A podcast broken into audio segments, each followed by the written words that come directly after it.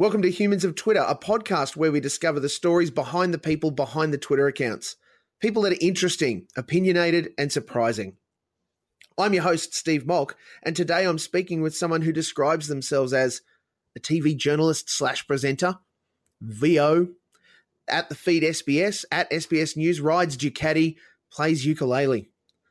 Humans of Twitter is their stories in their words, in a little more than 140 characters.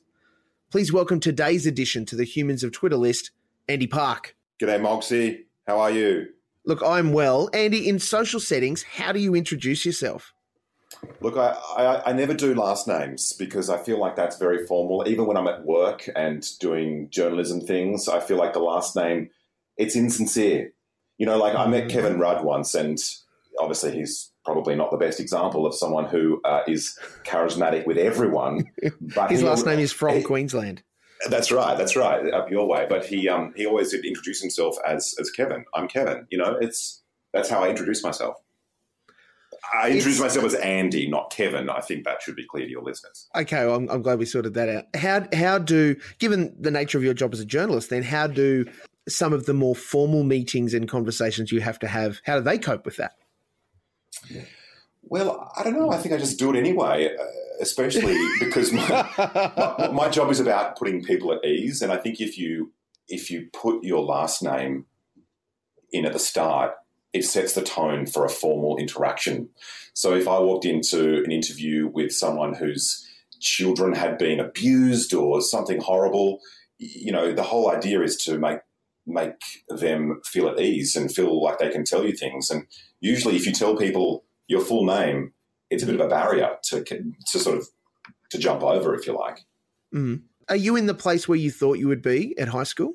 oh, look, I had no idea what I was going to do in high school, and um, look, I'll tell you a story. It's um, it's not very flattering, but I went through puberty very late in life, uh, to the point that I was probably about seventeen or eighteen when my voice broke. And before mm. that, I was pretty much a choir boy, you know, like it was a very, very high voice. And I remember uh, coming home to my mum and crying one time saying, I just, I just want to go through puberty because everyone else already had. and uh, little, little did I know that my day would come. And when that day came, uh, yeah, Barry White stepped out.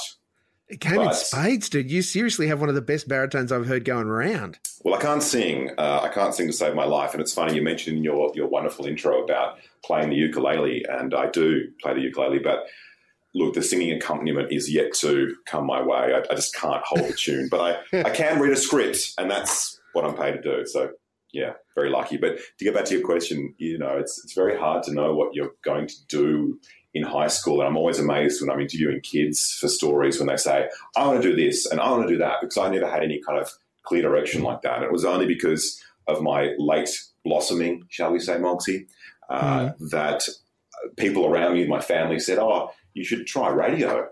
So I never, I never really had the, the bug to do something.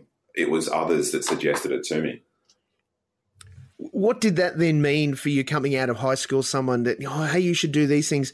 Was it off to uni to do journalism? Was it, I've got other plans, I'm going off for a gap year? How, how do you then end up currently working for SBS and the feed? Well, it's a long and circuitous route, but I didn't actually go to uni straight away. I worked in a bookstore. I'm a, I was a big fan of uh, of reading of 20th century literature. I thought I was uh, the next Kerouac, so I excellent. I worked in a bookstore. I think I had a ponytail. Uh, I should show you photos sometime. it was a did. very regrettable time in my life, but I did I did learn a lot by having a, a library of books to read while no customers were in the store, and I did a lot of travel and I. Uh, did a lot of backpacking. I, I lived in London for a couple of years. I worked in a bar all this before I sort of really realized that I should go to uni and study something so I can get paid more than you get paid in a bar. Mm. Um, so I actually only went to uni fairly late in the piece. I had a, a radio career before I uh, even started journalism. So my first job, really, my first serious kind of professional job was uh, at a radio sales agency in Sydney, which was deathly boring uh, and had nothing to do with presentation or being on air or anything. It was just I was just like back room flunky using the fax machine. That's pretty much all I did. Um, nice. But it gave me an entree into some of the networks that I would end up one day working for and some contacts that had come in handy. And uh, I ended up going to the Australian Film and Television Radio School in, in Sydney to do radio in 2002. So that was that was how I started my radio career. Nice. Were you giving away icy cold cans of Coke? yeah, yeah. I actually worked for Nova, um, which is obviously uh, a network familiar to various uh, capital city audiences, and I had to drive one of their promotional cars in my early career, and I ran over a brick uh, at late at night coming back to the station, and I damaged the car something wicked. Like it was a brand new PT Cruiser, you know, those like retro oh, kind of hatchback things at the time, and I ran over this. And it, when I say brick, I don't mean house brick. I mean Besser block.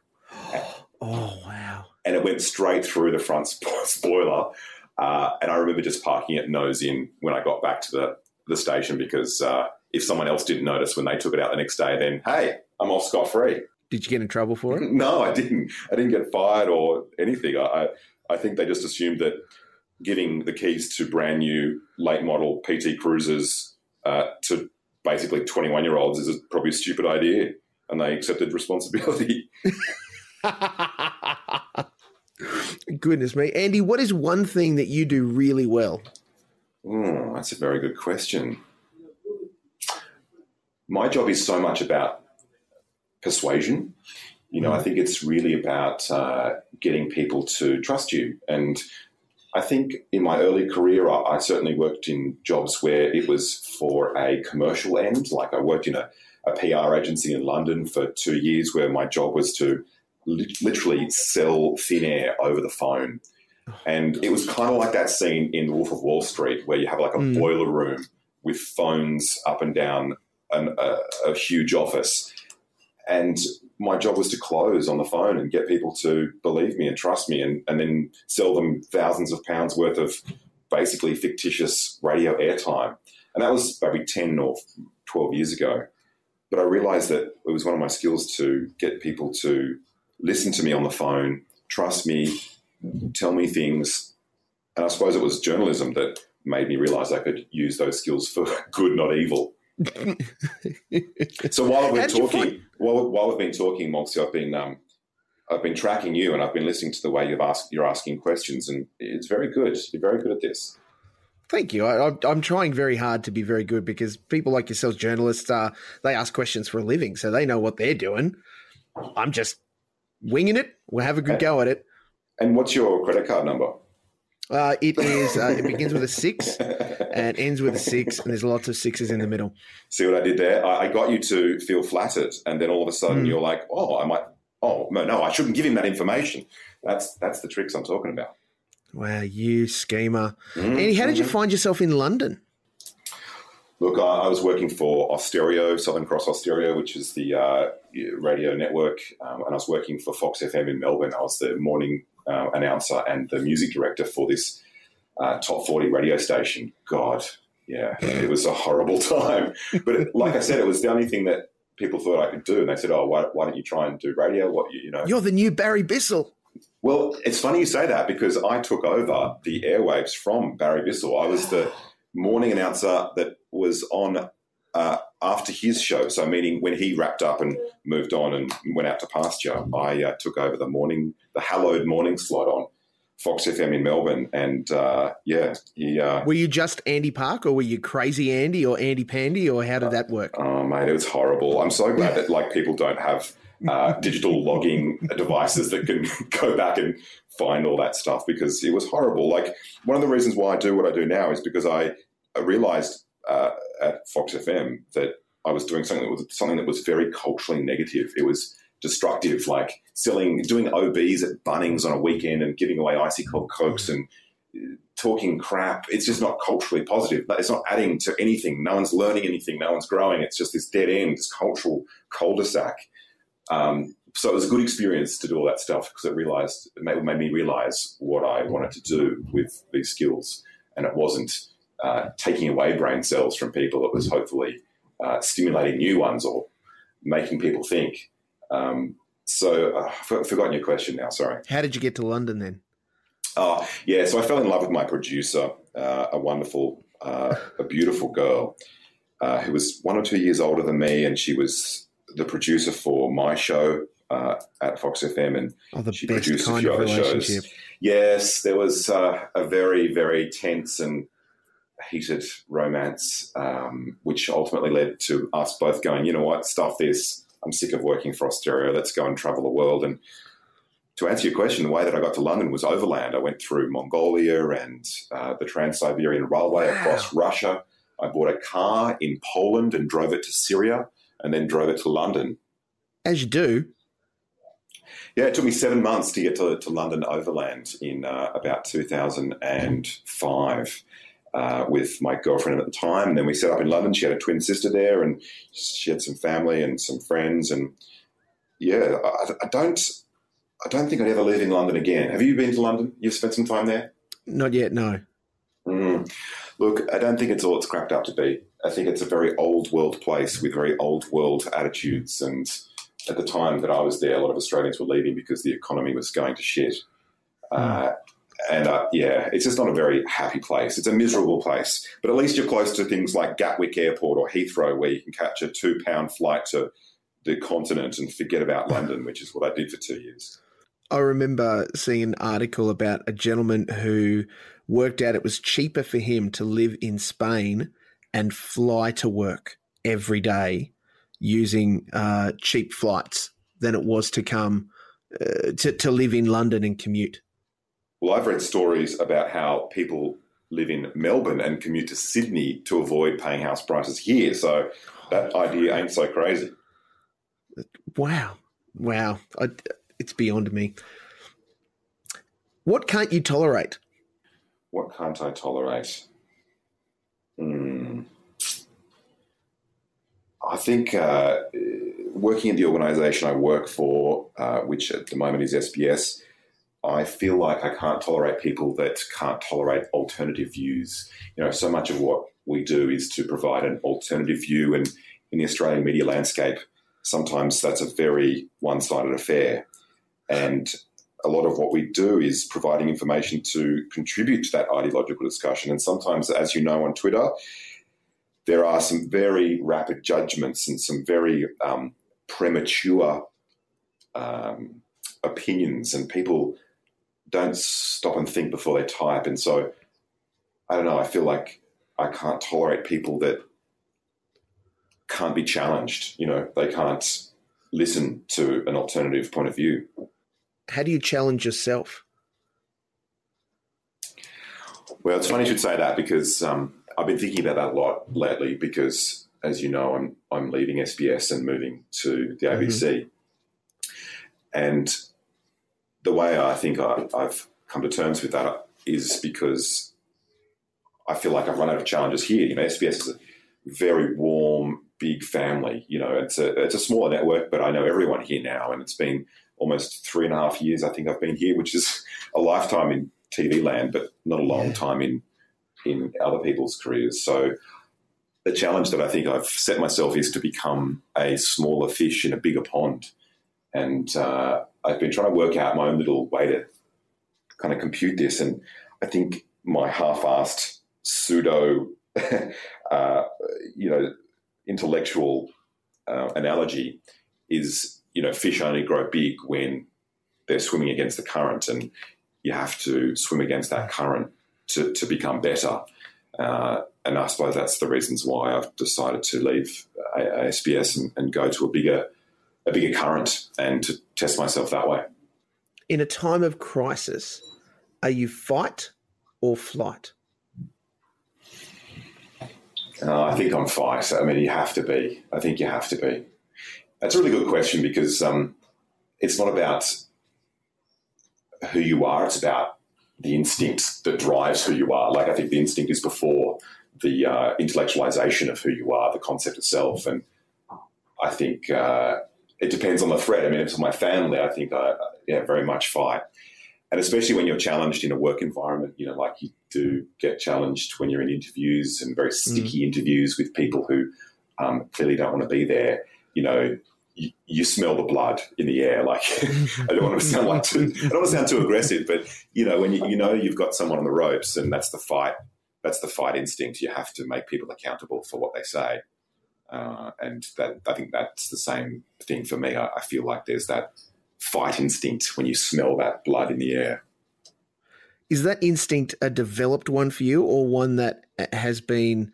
uh, you, you, developed as in it was something that your parents encouraged uh, just generically as far as them raising you or is it something that through through your own testing that you've had to develop to allow you to survive to pr- protect your own sanity see i always thought that it was completely um, manufactured to do the job that i do. You know you have to be confident you have to uh, attack you have to be certain of what your your research says be certain of what you're saying. But I wasn't a very confident kid, and as I told you before, I, went through puberty really, really late in life, and so I, uh, yeah, I think it's a, almost a ninety-five percent acquired skill to to be that way. I mean, my father is is a very aggressive, very assertive, very dominant person, but uh, I always thought he was a joke when I was a kid. I was like, why are you being so uh, assertive? Like you're making trouble where you don't need to, but yeah, look, I think those those these sort of skills are really important in what I do now. Mm. What's your experience of family? Hmm. Well, my parents broke up when I was four years old, so my parents have always been separated. Um, funny story: both of my parents have only spoken to each other once in the last twenty-five years. Why? But they live 200 meters apart. What? so, so they both live in the same suburb. They both know where each other lives, but it was completely random, and they've lived that way for the last, you know, probably 15 years. Wow. And so my mum will say to me, "I saw your dad down the shops," and I'm like, "Yeah, right. Well, I see him all the time." And then my dad will say, "Well, I saw your mum down the shop." I'm like, "Yeah, I know, I know." You know, so they they haven't spoken for a long time. But um, I, I, suppose to answer your question, my concept of family has changed because I've, I've i was married last year, and uh, my wife and I are looking forward to having our own family. So my experience with family is was you know maybe a little bit more fractured than the norm, but I'm hoping that my future experience of family is going to be very different. Does that shape your experience as a kid growing up in a in a family where your parents lived apart? Does that shape your expectations on yourself? You know, in potentially becoming a dad, being a, a husband. It's funny, you know. They I read this interesting article uh, in uh, I think it was the New Scientist that said they'd done this study where they took single parent families with a mother as the parent, so single mother mm-hmm. families, and their single child family. So I'll, I'll rephrase. They, there was a study that said that when there's a family that has only a mother and only a son and no male influence, mm. that son has a st- statistically lower or deeper voice because there's a vacuum there. There's no reference on how a male voice should sound. Wow. So I've, I've often wondered if, like, maybe that's that's why uh, my voice is the way it is because I didn't have much of a male uh, role model when it came to how a male voice sounded. Yeah, I thought it was pretty interesting. Gosh, yeah, that's that's really really good. What's your favorite uh, animated TV show series? Uh, you know, thing that you love. I love BoJack Horseman. Have you watched it? I have. I love BoJack. I love the writing. Obviously, Will Arnett is amazing. I love mm-hmm. how it's so irreverent about celebrity and Hollywood culture and media. Uh, the animation and the constant animal jokes, like you know how all the way through the series mm-hmm. there's these constant like zoological jokes because obviously all our uh, characters are animals. I love it. I just devoured the whole second season recently, probably in one Saturday, and it was sunny outside. I was like, I, I don't even care. I just have to get to the end of this. So yeah, yeah, I love BoJack. If you haven't seen BoJack Horseman, you have to get on that wagon. It is awesome. Did you see the article uh, in the Guardian this week where? Look, I can't remember who it was, but they were commenting saying that Um, how do you break or how do you maintain the, the white male stereotype as as lead uh, in the you know in 2015? Oh, you make the lead character a horseman. yeah, nice, nice. Well, uh, obviously, it, it's not only um, Will Arnett, but uh, who's the guy out of Breaking Bad? Uh, he's the executive producer uh. of BoJack. Um, oh yeah, slipped my mind. But he also voices the uh, the co co character or the Todd who plays the sort of mm. dishevelled couch surfing bum that lives yes. in BoJack's house. Yeah, uh, what a great show! Like that, you know, for Netflix to launch a show like that and to put money on it. Obviously, they had really bankable talent in Will Arnett, mm. and they had a precedent with obviously with the kind of audience that Arrested Development has. But yeah, the, what a what an awesome risk and what an awesome payoff because it's a fantastic show. It's so great. It is so great. Where where is the line between public and private for you? Yeah, it's an interesting question because I think up until now, working at SBS and, and being on the feed, um, with all due respect to my colleagues, we haven't had a huge huge following. You know, like uh, when it comes to the ratings that we get in the very competitive time slot that we uh, compete mm-hmm. in, we haven't totally been under scrutiny. You know, I, I, feel like we've been operating a little bit in the closet, and so I don't feel like I've had to draw any really s- sort of solid boundaries. I mean, I certainly try and keep one my, my main Facebook account my own, and it's not my real name. Um, mm and I do have a professional Facebook account. But I don't know. I, I feel like these days, with all of the revelations of Snowden and all of the hacking of Ashley Madison and all of the leaks that have happened, you really can't trust any digital platform for anything important. And like, I think to that end, like I don't even I don't take naked photos of myself. I don't know about you, Moxie, you might do that as you might do that just fine, but I, I don't feel like I do it because if it exists, it can be gotten, and if it can be gotten, then you know if you're in a position like I am, that could really damage your career. So I suppose I have to probably think a bit harder about how I draw that line because with a bit of luck, hopefully I'll do more stories that get more attention, therefore more scrutiny and more haters. And haters are as important to a story as uh, supporters. Well, you're moving to the right network for that, then, right? yeah, yeah, we'll see. We'll see. you, you, mentioned before that you and your wife are, are hoping to, to, to start your own family and, and those sorts of things. Uh, what advice will you give to your child or children about the, the life online, the social aspect, the the permanency, the digital transparency? Yeah, it's funny. I am doing a story at the moment about uh, how you can judge societies, whether they be Australian society or even Japanese society, whether you can judge a society on the independence they give to their children. So this is a story that's going to air, uh, and obviously you'll have to delete this because it's going to go to air next week. But I've been working on this story recently about the independence of children, and I've been spending mm. time with parents both in Australia and we did a shoot in Japan about how they give their children independence, both online and in the physical world. And uh, look, it's very hard. I, don't know because this one father that I interviewed has a 10 year old daughter and he doesn't give her a mobile phone because, uh, well, that leads to cyberbullying. But then I also say, well, what about the safety aspect? You can tell where your daughter is, she can call you if there's any problems, but that line is so subjective. And mm.